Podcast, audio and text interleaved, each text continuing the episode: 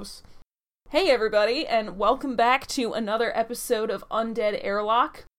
Uh, I am sick. I am so sick. Uh, I maybe caught it at my Halloween party this weekend, but I'm here.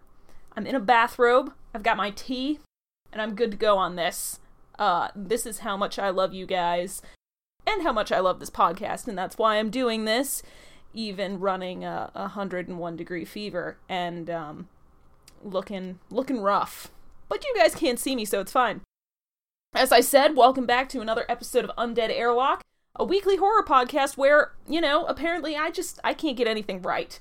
Uh, you'll remember that last week we had two fabulous guest hosts and that we enjoyed a, a lovely off the cuff discussion about friendship and horror and escape rooms. Oh my. Well, unsurprisingly, without my script, I, uh, I hacked up some things. Uh, lucky I have a talent for shrinking contrition, so here we go. Error the first. When we were talking about the Slender Man movie, it turns out that Maggie was talking about the Marble Hornet series, not that crowd-funded Slender Man movie that I brought up. I probably should have guessed that once she said something about bees, but um, you know, hornets, bees, bees, hornets. Ugh, so close, but so far. Uh, of course, Marble Hornets is a YouTube web series inspired by the Slender Man online mythos. Uh, they specialize in creepy videos and lore. I've actually seen this, so I feel doubly stupid slash bad about not realizing this was the thing that Maggie was talking about. Uh, but there it is. It's available on YouTube, and if you feel so inclined, check it out. Give them your support. Uh, on to the next sin. Sipping some tea there. On to the next sin. Uh, this one's actually a little bit more understandable and way more fun. Once Natalie got back to Chicago, she actually contacted Emporium Arcade Bar where she saw that bizarre movie she was talking about, and um, with the help of Odd Obsession Movies, also in Chicago, we were able to determine that the movie that she was talking about was not actually Tokyo Gore Police, but The Boxer's Omen. Guys, if you're a movie fan in or around Chicago, Odd Obsession really deserves your business. You should check them out. I'll tweet their info after the show goes live. And after renting some movies, you just take a walk up Milwaukee Avenue and uh, grab a drink at Emporium. Everyone at both of these places was so enthusiastic and so nice and kind about investigating our movie dilemma for us, and I got to watch The Boxer's Omen, which I had like never heard of, and uh, wow, that movie was a trip.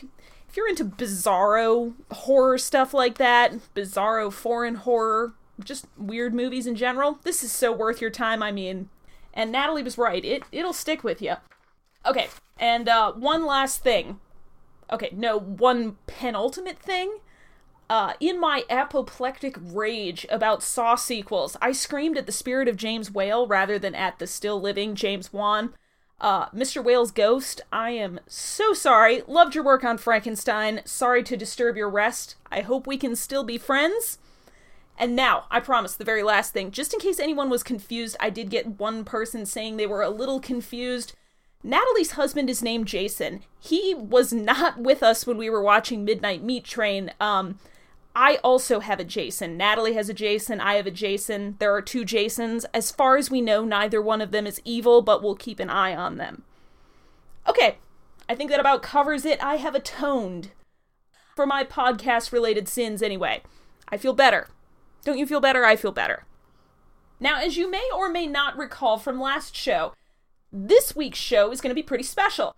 For our very last cast during October of 2017, I think it's going to be great to do a 2017 best of episode, a look at some of the best horror media that's come out so far this year. And hey, unique thing about the list on this podcast, I have personally watched, listened to, or played, or read at least a portion of everything that I mention on this list. They're divided into categories, but this list is in no particular order. Just because something is in the number one spot doesn't mean it was the best. It was just really how much my brain or how quickly my brain could conjure up things in each category. So there you have it. Um, it's kind of divided into two subcategories things that are standalone, published in 2017, like movies and books, and then serialized stuff that continues into 2017 and uh, you're gonna have to give me a little leeway on this. I pretty much included in the comics section, in the web comics section, in the podcast section, anything that's ongoing in 2017. Just because it's on this list doesn't mean it only started this year. Pretty much just the qualifier was that it continued into 2017. For each thing on the list that I've mentioned, I've got the descriptions from either the back of the book, the uh, the Steam description from the game download, the back of a box, the whatever, and then just a little bit of my own personal commentary. And hopefully that gives you enough information to decide if this thing or that thing is up your alley, if it's something you're interested in too.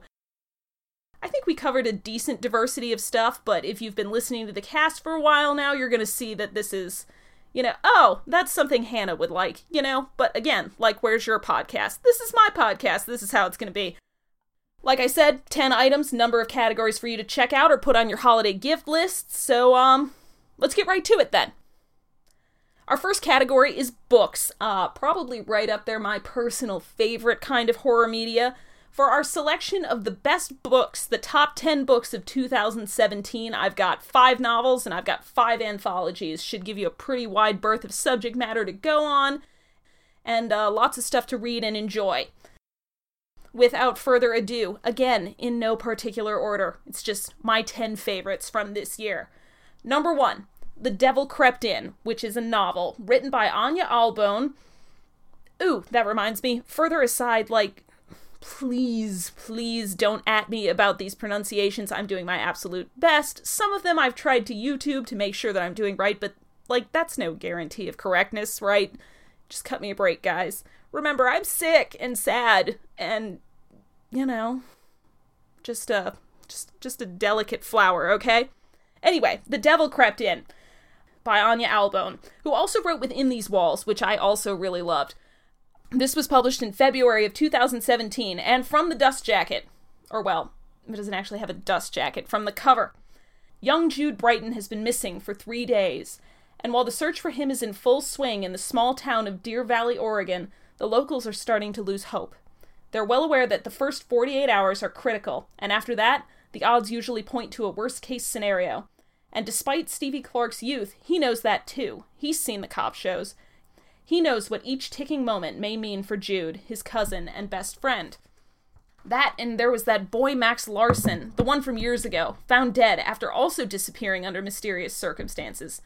And then there were the animals pets gone, missing out of yards. For years, the residents of Deer Valley had murmured about these unsolved crimes, and that a killer may still be lurking around their quiet town. Now fear is reborn, and for Stevie, who is determined to find out what really happened to Jude, the awful truth may be too horrifying to imagine. This book was really interesting. I super enjoyed it. It's got two plot lines. It's the book is kind of split into like thirds.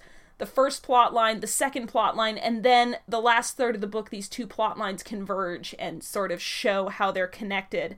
Um, Stevie is a really great character. I I really connected with this kid. I enjoyed reading his perspective and I liked following him along through the story without giving anything away, I will say, reader beware, the ending kind of feels a little out of control, almost like a runaway train, and it wasn't the most satisfying thing for me, but still, solid creep factor in this novel, great writing, good characters. I super enjoyed the experience, and I think you will too.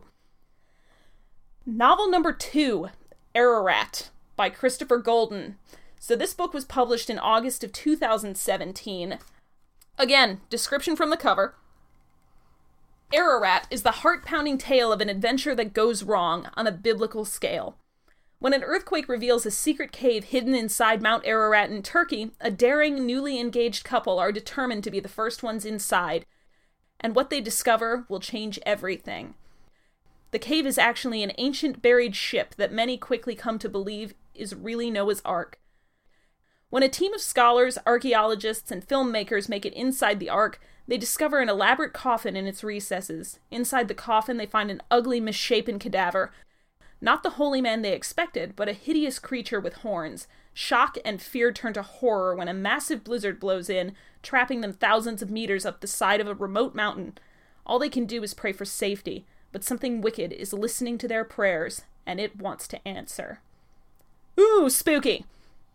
I almost straight up didn't read this novel because someone described it to me as similar to the Da Vinci Code, which is enough to turn me off of just about any book. But knowing that I was planning to do this list, or well, rather, knowing that I was planning to eventually start trying to do this horror podcast, I went ahead and pushed through, and I'm glad that I did. This book was, again, like a totally nifty read. There's a really diverse cast of characters. The story comes in different perspectives from each of those characters from chapter to chapter, which I guess may have been the reason that someone compared it to the Da Vinci Code, apart from the obvious biblical allegory aspect of it. But still, guys, if you ever want me to read a book, never compare it to the Da Vinci Code. I, I will not respond positively. So, where was I? Oh, diverse cast of characters. But despite the diversity of the cast of characters, I did feel like maybe some of the characters needed more fleshing out. And um, when, spoiler alert, some of them died, I found myself not really feeling all that much. But good spooky read, great creature stuff, some great death scenes. I mean, if you're into some some some gory fight scenes with creepy monsters, like this is your book. I think you guys might really enjoy reading this. Book number 3, Ubo, which is another novel. This was written by Steve Rasnic Tem. It came out in February of this year. Um, and this is why I said no particular order. I think this might be my favorite one of the bunch. After I read the description on the inside cover, you guys might be able to guess why if you've actually been listening to anything I've said over the past couple of podcasts. So, Daniel is trapped in Ubo. He has no idea how long he's been imprisoned there by the roaches. Every resident has a similar memory of the journey to Ubo a dream of dry, chitinous wings crossing the moon, the gigantic insects dropping swiftly over the houses of the neighborhood, passing through walls and windows as if by magic or science.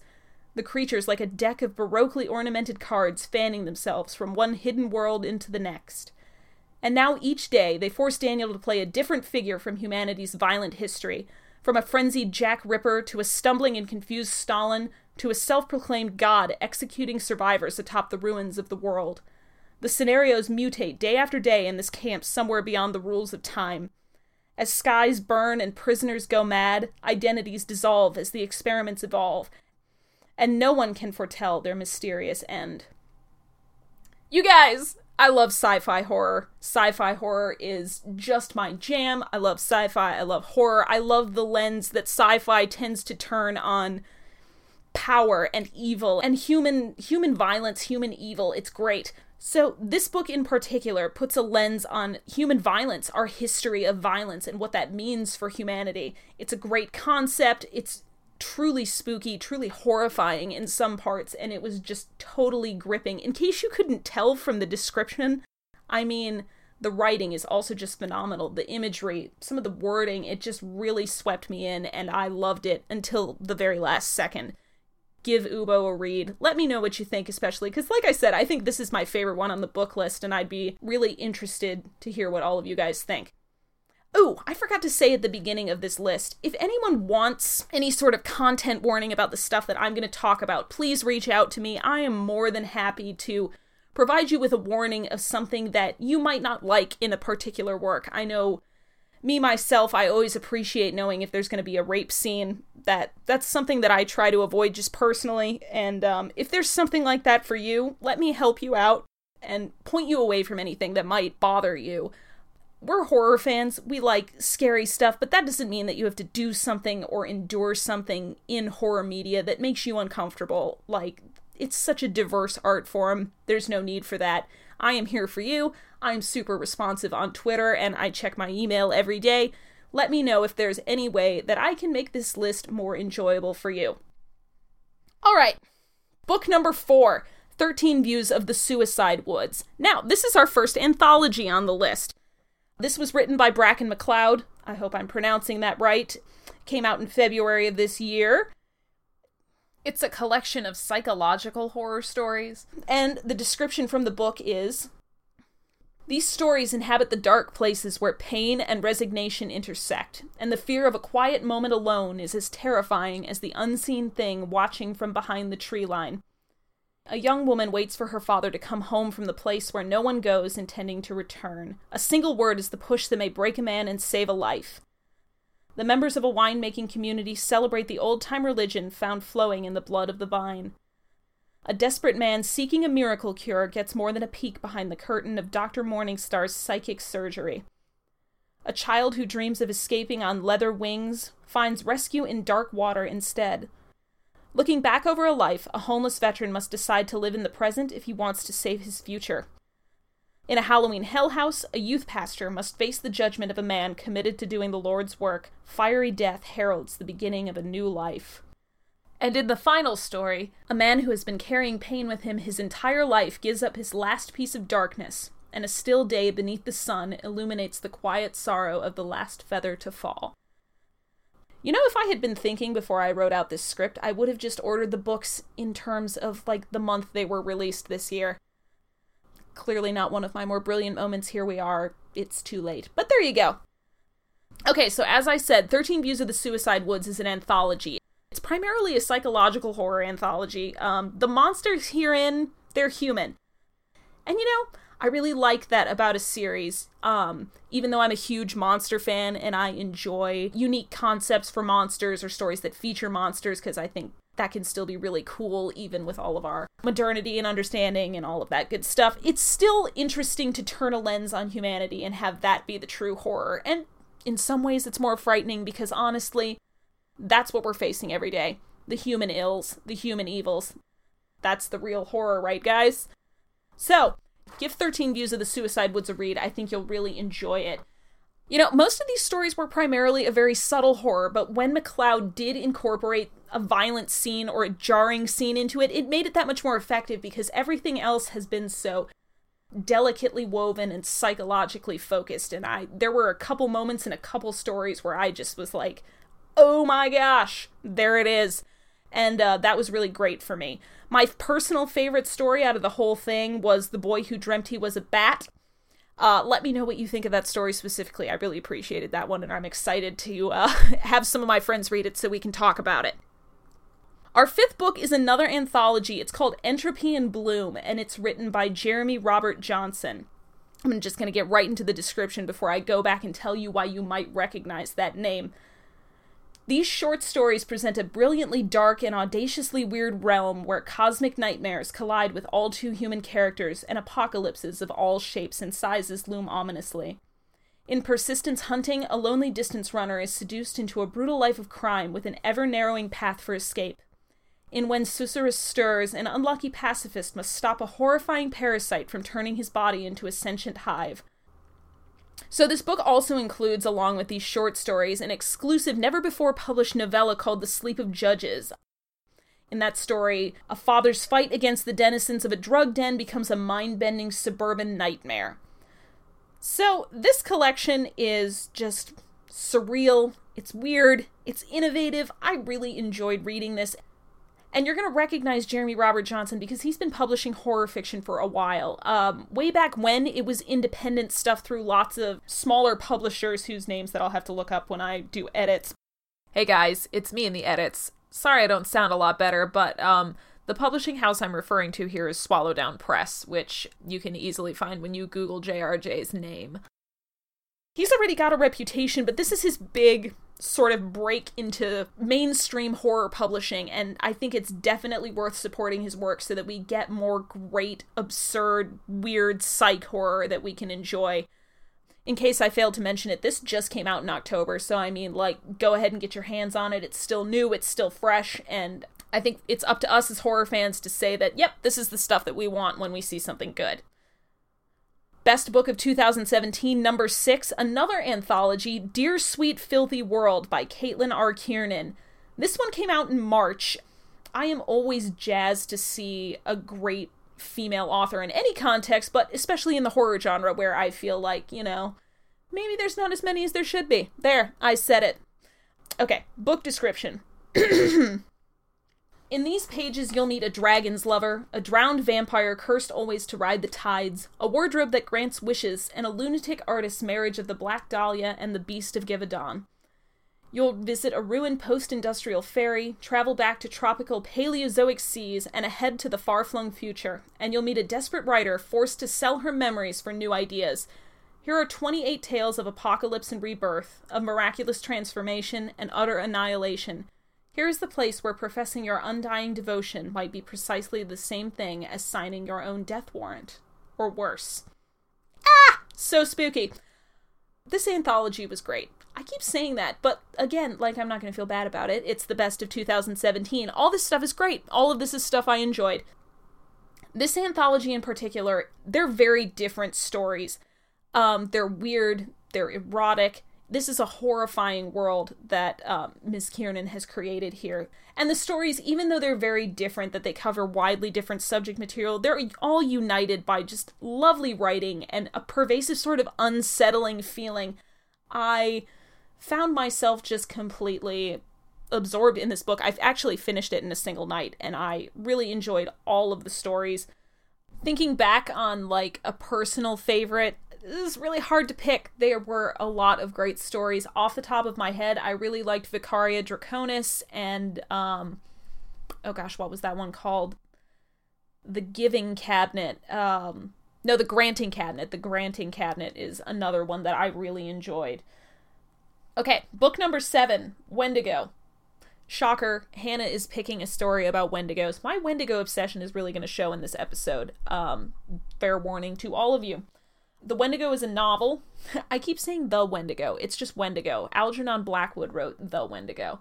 Uh, Wendigo is a novel written by Vaughn C. Hardacker. It came out in July of this year. Book description here we go.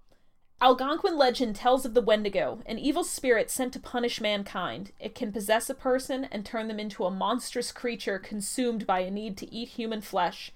For John Bear, the Wendigo was merely a scary story his grandfather used to tell him. That is, until a man is found dead in the deep northern woods of Maine, butchered like an animal and with his heart cut out. And the only tracks they can find are massive footprints that couldn't possibly be human. Now, John is sure that what is stalking the inhabitants of their remote outpost is a Wendigo, even if no one else believes him. He must stop a monster he once thought was nothing more than a tale to warn children. So I would call this like a supernatural thriller. I really liked it. The pacing is like a tiny bit off in some places. It's really hard for me to kind of put my finger on exactly why while I'm recording this because it's been a while since I've read the actual book. But the subject matter and the characters made the read completely worth it for me. I remember that I enjoyed the characters. Hannah loves a good Wendigo story, and despite the minor pacing problems that I seem to remember, or persistent but minor pacing problems, I still totally recommend this book. Think it's a great read, and not just because I'm a Wendigo fangirl. Book number eight, The Girl from Rawblood. We're back to novels now. Um, oh, Wendigo was a novel too. Anyway, The Girl from Rawblood is a novel written by Catriona Ward. It came out in March of this year, so pretty early on in the year.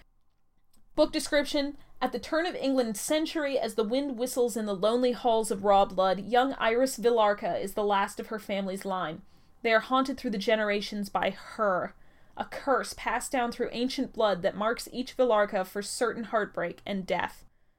Iris forsakes her promise to her father to remain alone, safe from the world. She dares to fall in love, and the consequences of her choice are immediate and terrifying. As the worlds fall apart around her, she must take a final journey back to Rawblood, where it all began and where it must all end. So, this novel won Best Horror at the British Fantasy Awards, and I think it was well deserved. I got some serious, like, Castle of Otranto sort of vibes. This is really gothic and literary uh, horror novel, and it it was really just very ethereal feeling throughout, which was super charming to read, even as this spooky story is going on. Um, the narrative style lilts back and forth between a past and present story that are eventually linked together, and that was really enjoyable for me. I appreciated this novel a lot. I like that sort of gothic romantic feel to horror sometimes. It's it's nice to have some elegance, you know, and that was um, what made this book really enjoyable for me a, a woman named Catriona Ward is just obviously going to write something beautiful and gothic and Victorian, and I think this novel is absolutely worth your time. Uh, book number nine on our best of 2017 list Black Mad Wheel. Um, this is a novel written by Josh Malerman. It came out in May. This is the guy who also wrote Bird Box, in case any of you have read that before. I really liked Bird Box, but keep in mind, this is a different book. This is this is a way different feel, but it's still super enjoyable. I, I especially appreciated this one. Oh, book description. The Danes, the band known as the Darlings of Detroit, are washed up and desperate for inspiration, eager to once again have a number one hit. That is, until an agent from the US Army approaches them. Will they travel to an African desert and track down the source of a mysterious and malevolent sound? Under the guidance of their frontman, Philip Tonka, the Danes embark on a harrowing journey through the scorching desert, a trip that takes Tonka into the heart of an ominous and twisted conspiracy. Meanwhile, in a nondescript Midwestern hospital, a nurse named Ellen tends to a patient recovering from a near fatal accident. The circumstances that led to his injuries are mysterious, and his body heals at a remarkable rate. Ellen will do the impossible for this enigmatic patient, who reveals more about his accident with each passing day. So, obviously, this is a novel that again has two narratives that are going to be united in a really interesting way, which is always fun because when you're reading these two stories, you're like, how are these going to connect? And you're trying to guess, which is always a fun experience when you're reading. This is creepy dark fiction, and like I said when I was talking about how this is this is a different novel than Bird Box. I mean, it's still clearly the same author, but this is a different story. This is not as overt. This is not as violent. This is creepy dark fiction, and it it's tense and it's frenzied, and the pacing is great without relying on some of the violence that made Bird Box creepy. Fun concept. I really enjoyed just the concept of like sound horror. This evil sound that they're sent to investigate was really fun to read about. Um, it's not the brown note, you guys, um, but you just still look that up because it's funny. Um, I think you guys will really enjoy this novel go ahead and give it a read. And last but not least, of course, our last book of our best of 2017 books list is Strange Weather, four short novels. So we're ending on an anthology, and this was written by Joe Hill, who is a very familiar name in horror fiction, of course. This pretty much just came out a couple days ago. It just got delivered to my house by Amazon. So, full disclosure, I haven't finished this yet, but I'm really enjoying it so far, and I really loved Heart Shaped Box, and I really loved Horns. So I'm sure this is only going to continue to be enjoyable for me. Jacket description Snapshot is the disturbing story of a Silicon Valley adolescent who finds himself threatened by the Phoenician, a tattooed thug who possesses a Polaroid instant camera that erases memories snap by snap. A young man takes to the skies to experience his first parachute jump and winds up a castaway on an impossibly solid cloud, a Prospero's island of roiling vapor that seems animated by a mind of its own in Aloft. On a seemingly ordinary day in Boulder, Colorado, the clouds open up in a downpour of nails, splinters of bright crystal that shred the skin of anyone not safely under cover. Rain explores this escalating apocalyptic event as the deluge of nails spreads out across the country and around the world. And finally, in Loaded, a mall security guard in a coastal Florida town courageously stops a mass shooting and becomes a hero to the modern gun rights movement. But under the glare of the spotlights, his story begins to unravel, taking his sanity with it. When an out of control summer blaze approaches the town, he will reach for the gun again and embark on one last day of reckoning.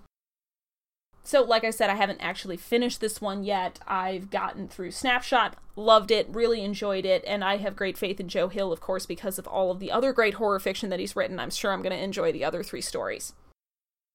All right, well, that does it for our top 10 books. Let us move on to the top 10 movies of 2017, in my humble opinion. So I went with the US release dates on all of these. That is what encapsulated 2017 to me. That's what I've taken 2017 to mean in this movie list. So, international viewers, I'm sorry some of this information may not actually be 2017 worthy for you guys, but um I'm here in the good old US of A and that's what I'm going with. Movie number 1, Get Out.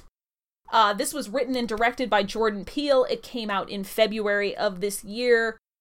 I think it's been talked about a lot. There's been a lot of buzz around this movie. And it's well deserved. It uh, confronts some uncomfortable topics that are super relevant right now in our current presidency, in our current political climate, and um, that uncomfortableness works really well for this movie, which is actually like genuinely frightening. I really enjoyed it. So the the IMDb description, if you will, it's time for a young black man to meet with his white girlfriend's parents for a weekend in their secluded estate in the woods, but before long, the friendly and polite ambiance will give way to a nightmare. Give this movie a watch. I think you guys will really enjoy it.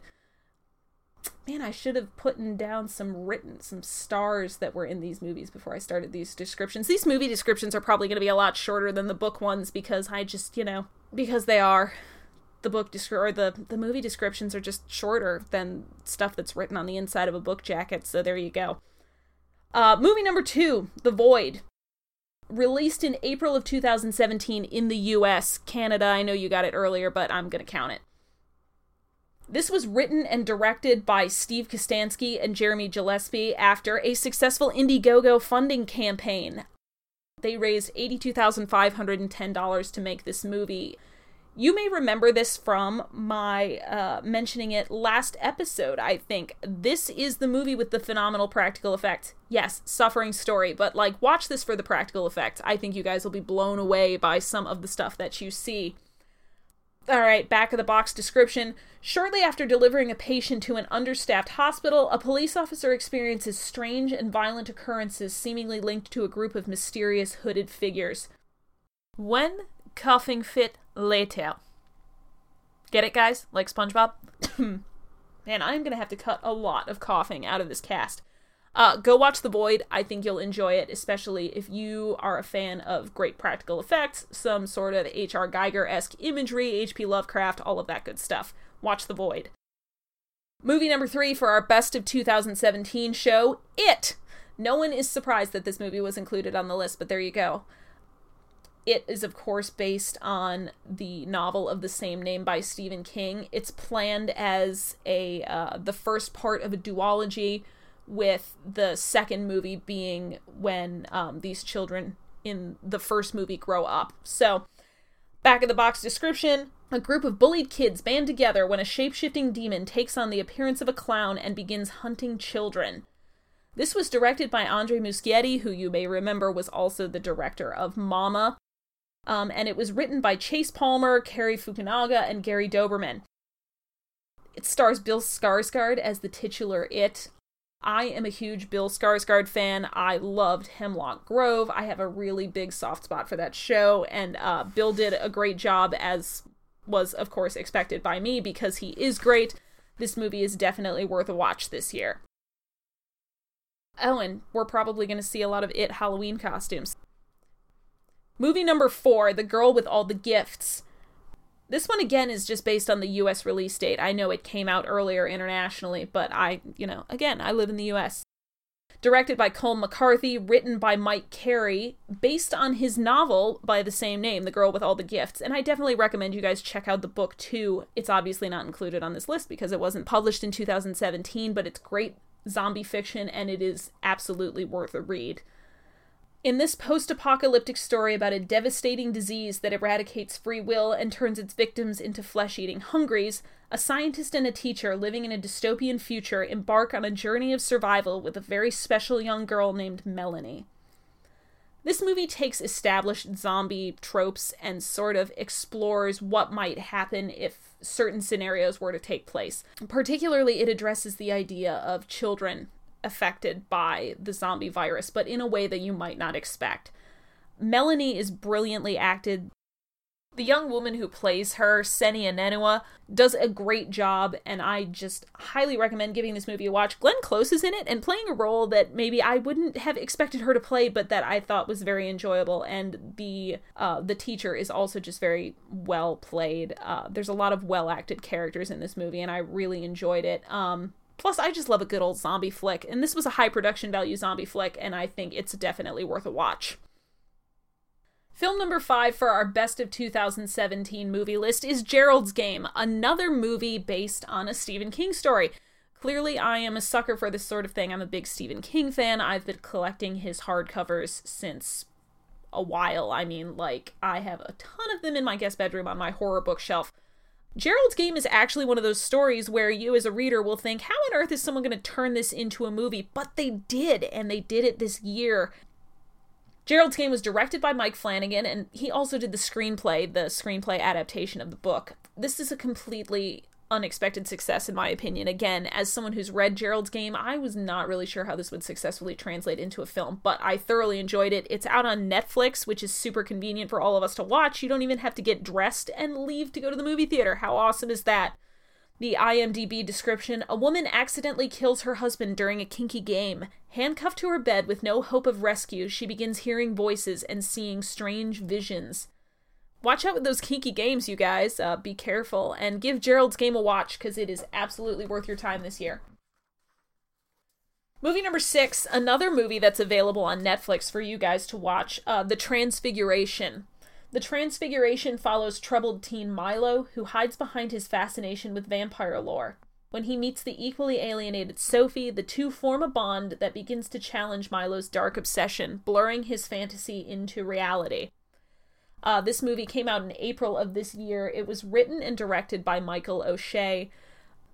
This movie was just creepy throughout. I mean, just really unsettling and disturbing and effective as a psychological horror movie. And that is primarily what it is. It is a meditation on mental illness, trauma, and um, lots of other dark issues of humanity that are unsettling to watch on screen.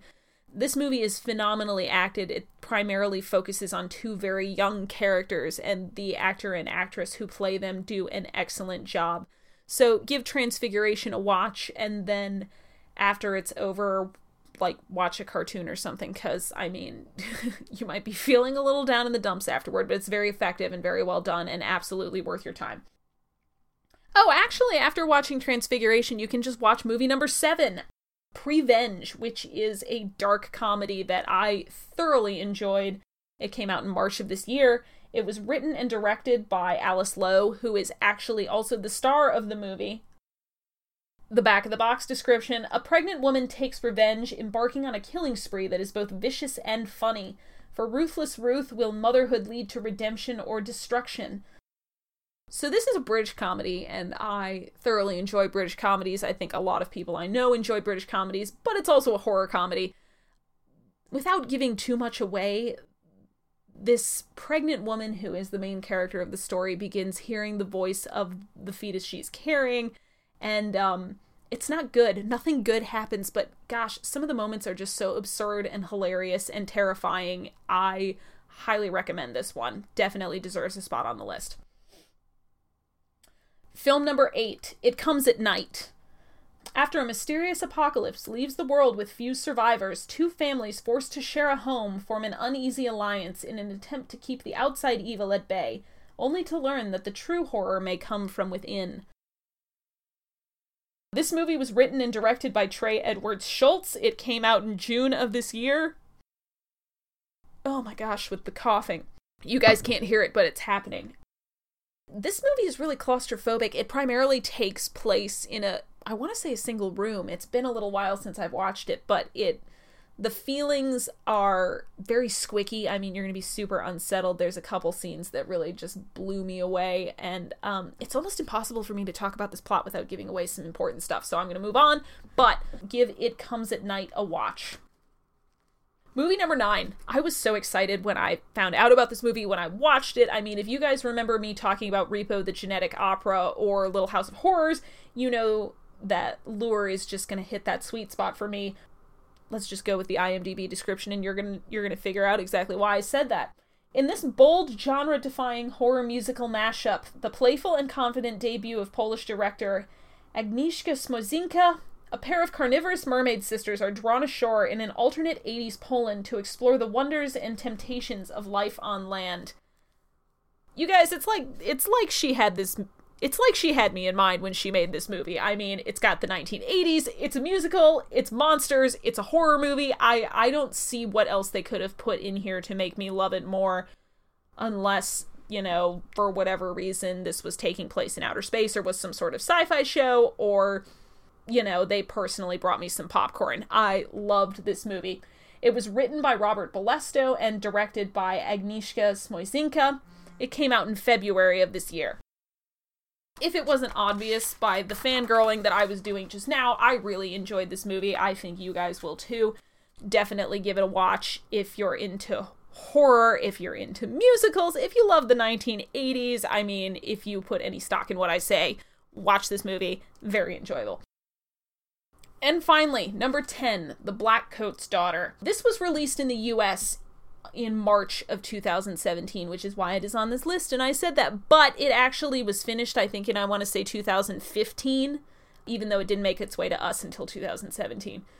I'm gonna sneeze. Bless me. Thank me. I'm welcome. Okay. This was written and directed by Oz Perkins. During the dead of winter, a troubled young woman embarks on a mysterious journey to an isolated prep school where two stranded students face a sinister threat from an unseen evil force.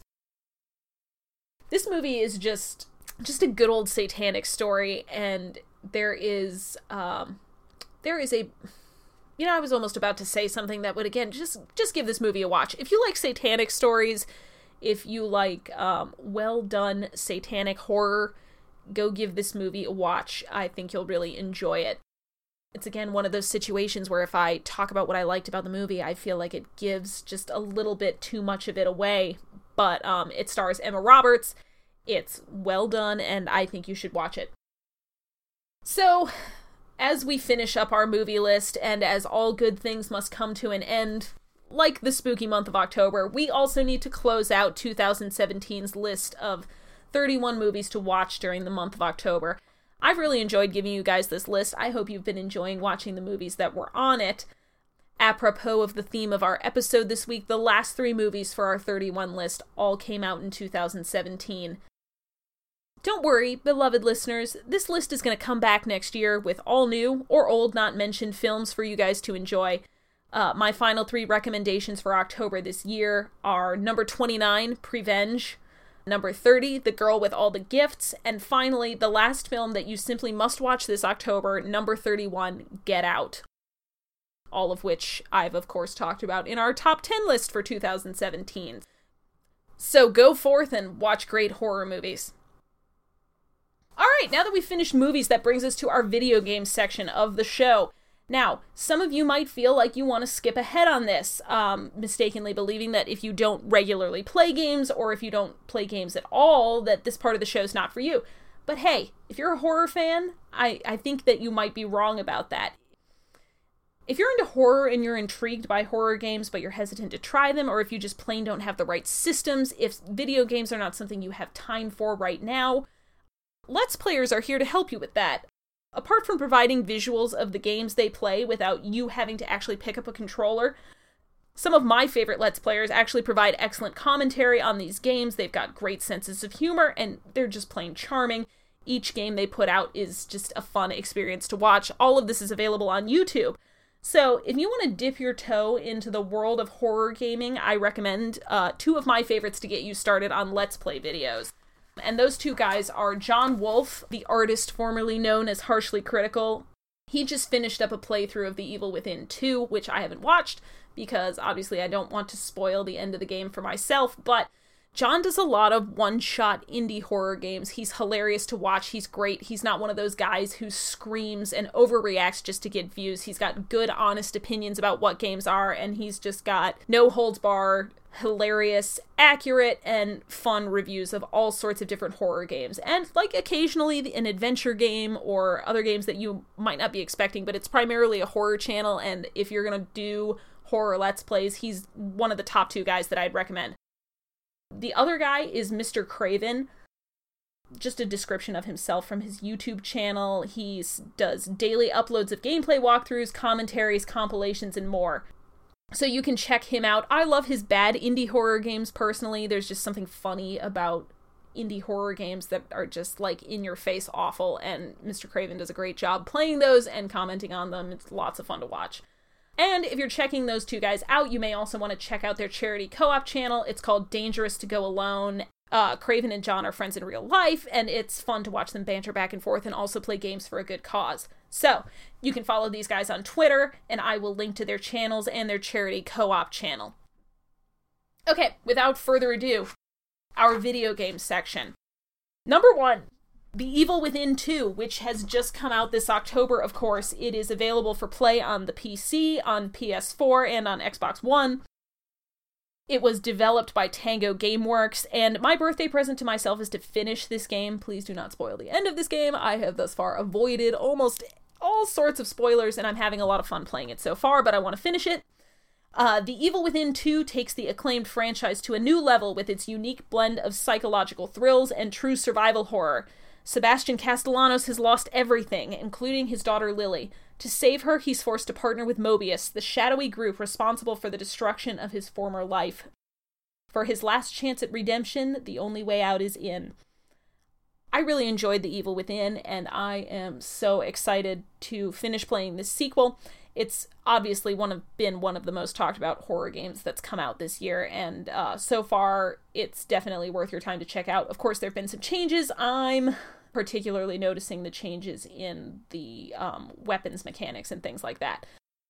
Full disclosure, I haven't had a lot of opportunity to talk about video games. I'm not a huge first person shooter fan. I I kind of get made fun of by some friends about my quote bad BR.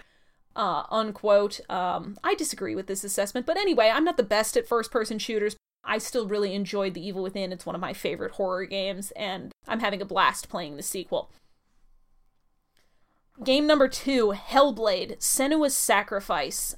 This came out in August. It is available on the PC and the PlayStation 4. Um, this game was actually recommended to me by a really good friend. Thank you, Jake, for the recommendation, but you are dead to me now because you moved back to New York, and I miss you terribly. In Hellblade, Senua's Sacrifice, a warrior's brutal journey into myth and madness is set in the Viking Age. A broken Celtic warrior embarks on a haunting vision quest into Viking hell to fight for the soul of her dead lover. It was created in collaboration with neuroscientists and people who experience psychosis. Hellblade Senua's Sacrifice will pull you deep into the melancholic fury of Senua's shattered mind. So that's from the Steam description. Having now played this game, I cannot overstate how absolutely freaking beautiful this game was hauntingly beautiful. Just the way it looked, I was blown away in certain places. And I mean, really, throughout the game, it is truly magnificent to watch. And that's to say nothing of the brilliant storyline and writing. This game is personal, it's intense, it's frightening, and the way it deals with mental illness and shows mental illness is really important. All credit to Ninja Theory, who were the developers. I can't say enough good things about Hellblade Senua's Sacrifice. Now, if you're reading some of the Steam reviews, people are talking about glitches, um, some of them supposedly game breakers. I didn't have any trouble with that personally, but I understand how that could be frustrating. Nonetheless, I encourage you to uh, give Hellblade Senua's Sacrifice a try. Definitely one of the best horror games of 2017. Game number three, Darkwood. This was another Steam find for me. Uh, this is available on the PC, of course.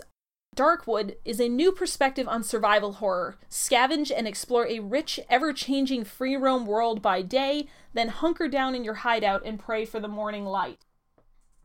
So, this was developed by Acid Wizard Studios, and Darkwood came out in July.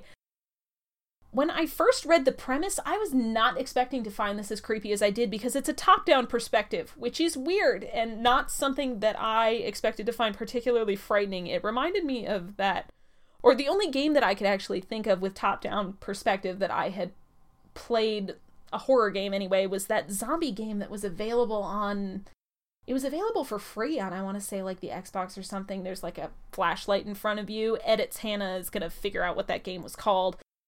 Edits Hannah here. I have no idea what I'm talking about. I'm probably delirious with fever. Sorry everybody. And of course that game was not overtly scary for me or enjoyable. But this one was. Um, there's a difference between the day and night gameplay in Darkwood and the things that you need to do. You gather supplies during the day, and then you need to be safe at night and protect yourself. So that keeps the tension throughout that it's a true survival horror game, which I really appreciated. It's nice to look at, it's grim, it's creepy, it's scary. Give Darkwood a try. I think you guys will really enjoy it. I had to take a nose blowing and um, bath break. But here I am again. Game number four Detention. Detention is a survival horror adventure video game created and developed by Red Candle Games for Steam. It's a 2D side scroller, it's atmospheric horror, it's set in 1960s Taiwan under martial law. The game follows Wei and Ray, who are students who find themselves trapped and vulnerable in Greenwood High School, located in a remote mountainous area, the place they once knew has changed in unsettling ways, haunted by evil creatures known as the Lingered. While hiding from the rampaging monsters, the protagonists unveil mysteries which slowly reveal the dark past of the cursed school. So, a demo version was released on Steam Greenlight in June of 2016, but the full game didn't become available until January of this year. So, here it is on the best of 2017 list. I I really like playing games that have been developed in other countries. I enjoy windows into the types of horror that are common in other countries' cultures. It's interesting to see what the horror mythos is around the world, and it's always unique depending on where you go, even though there are, of course, the overarching uh, universal human fears. Uh, Detention was a really enjoyable game. I like a good side scroller, especially one with good artwork, like in uh, Detention. This is available on PS4 and the PC. It's, of course, up on Steam. So go give Detention a try and play a great little horror game. Game number five Observer. Hello, sci fi horror game. You guys know I'm a sucker for this because I never shut up about Dead Space. Observer was developed by Bloober Team. It's playable on the PlayStation 4 and the PC. Little quote back of the box description, unquote, even though I got it on Steam. What would you do if your fears were hacked? The year is 2084. You are Daniel Lazarski, an elite neural detective known as an observer and part of a corporate funded police unit whose purpose is to hack and invade suspect minds. When you receive a mysterious message from your estranged son, a high level engineer for the almighty Chiron Corporation, you journey to the seedy Class C slums of Krakow to investigate. As you hack into the minds of criminals and their victims to find clues, you are forced to relive their darkest fears. How far will you go to discover the truth? Ooh, creepy.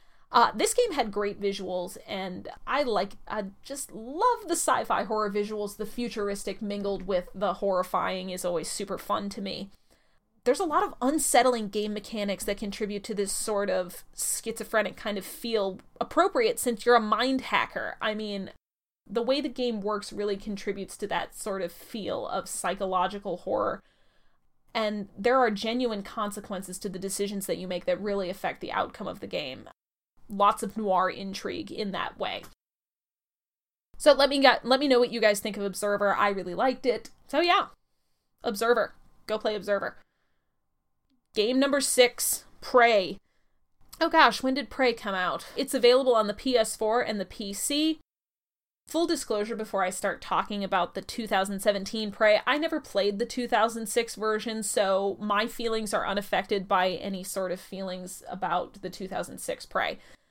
This is another first person shooter that I was just so jazzed to play, even though I'm not a first person shooter person. In Prey, you awaken aboard Talos 1, a space station orbiting the moon in the year 2032. You are the key subject of an experiment meant to alter humanity forever, but things have gone terribly wrong. The space station has been overrun by hostile aliens, and you are now being hunted. As you dig into the dark secrets of Talos 1 and your own past, you must survive using the tools found on the station, your wits, weapons, and mind bending abilities. This was developed by Arkane Studios. It's another sci fi horror game, which, of course, you guys know I'm a super fan of. I will say about this one, and I hope and I think it's not just because I'm a I'm not the best first person shooter person. The weapons seemed a little hard to control. That's that's my one big complaint having played this game. And also that I had to uh, purchase a PS4. This was one of my motivating factors for finally purchasing a PS4. More of an Xbox girl. But anyway, there it is. And now I got to play other games that required a PS4 instead of just borrowing my brother's PS4 when I wanted to play a game. Um, Prey. Play Prey. Best of 2017 game number 7 Narcosis. Narcosis is a survival story set at the hostile depths of the specific of the Pacific Ocean. Come on, Hannah. Narcosis is a survival story set at the hostile depths of the Pacific Ocean. Stranded after an accident, an industrial diver takes desperate steps to surface before his oxygen and sanity give out. I was really intrigued by this game just because the description gave me some serious Soma vibes and I really enjoyed Soma, but this is a different game. So don't go at it thinking this is some sort of cheap Soma clone. It's different than that, but the sort of familiar feeling really did help intrigue me to it at first. So this was developed by Honor Code Incorporated. It came out in March of 2017. It is exclusively for the PC. You can get it on Steam. The narrative was great. There was some really cool undersea fauna. There's the mechanic of pressure death, where if you get like really stressed out and use up all your oxygen, you've got some serious problems, you're gonna die.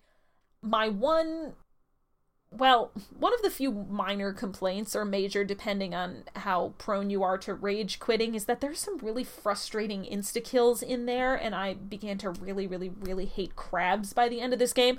But Narcosis definitely deserves its spot on the list. It was creepy, it was cool, it was tense, and I really enjoyed fleshing out what happened and why we're in the situation that we're in when we as the player are making our way through this game. Game number 8, Resident Evil 7. I should have made it number 7. Why didn't I make it number 7? Oh ah, well. Resident Evil 7 has been a long awaited new horror game. It came out in January of this year, and I think people were really clamoring to get their hands on it. It was developed by Capcom, of course. This is the next in the long running Resident Evil installment of games. Set within a sinister plantation mansion in modern day rural America and taking place after the dramatic events of Resident Evil 6, players experience the terror directly from the first person perspective for the first time in the series. This game just delivers, as Resident Evil usually does. It's got a good story, great story. I did at sometimes feel like it was missing some of the puzzle elements of the older games, or at least that the difficulty had decreased, but maybe that's just because I'm getting older and smarter, who knows. In any case, this is a solid game, a great game. I really enjoyed playing it, and I think the reviews speak for themselves that you should definitely give Resident Evil 7 a play this year. Best of 2017 game number 9, Little Nightmares. This game was developed by Tarsier Studios. It's available on the PlayStation 4, on the Xbox One, and the PC. The art style, oh my gosh, the art style of this game is just really unique and really awesome. I the visuals blew me away. I really enjoyed looking at everything in this game. It's not the longest game, but the creepiness and the loveliness of it, it's just so worth it.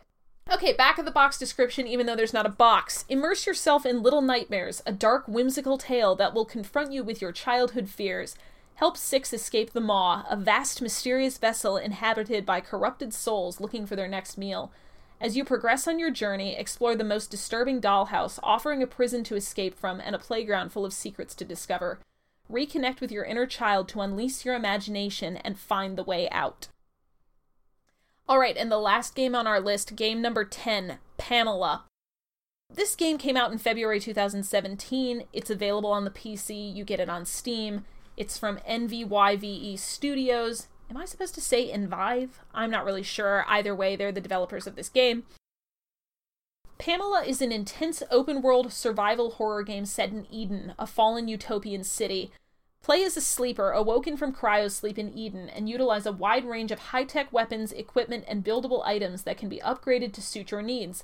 And meet Pamela, an omnipresent AI overseer who is left alone watching over the once vibrant city, now reduced to a silent monolith gliding across the ocean. Interact with various factions, including the afflicted citizens, security droids, robot custodians, and more mysterious denizens hidden within Eden's depths. Each faction exhibits its own unique behaviors and alliances and will react dynamically to the player's behavior to become allies or enemies. This game has a really cool story and atmosphere. I particularly enjoyed the story of the Affliction because I'm a sucker for all of that body warping creepiness. You know, again, Hannah never shuts up about Dead Space. Necromorphs. I found the Afflicted to be super cool. Decisions in this game, kind of like Observer, are really meaningful, which is a mechanic that I super appreciate in games. I never liked the feeling that if I had to choose something that it didn't affect the outcome of the game, I found that to be like a really cheap mechanic. There's also a lot of cool customization in this game, which I really appreciated. You're sort of uncovering what's happened to Eden, and as you're doing that, lots of creepy stuff is unfolding. I love a good sci fi horror. Pamela really delivered story wise and creature wise and robot wise on that neat sci fi horror narrative. But I do have to say, beware of bugs. You're going to see that in the Steam reviews, and I actually did experience some of that. It, the bugs can get kind of annoying. Still, though, this game has so many solid qualities. It's it's worth your time, even despite the bugs, and I think you guys will really enjoy it. Edits Hannah here. At this point in the show, we've reached about the one hour mark. So, at the end of our standalone best of 2017 items, I'm going to go ahead and call the show for this week. We'll pick up where we left off in part two of the best of 2017 show next week.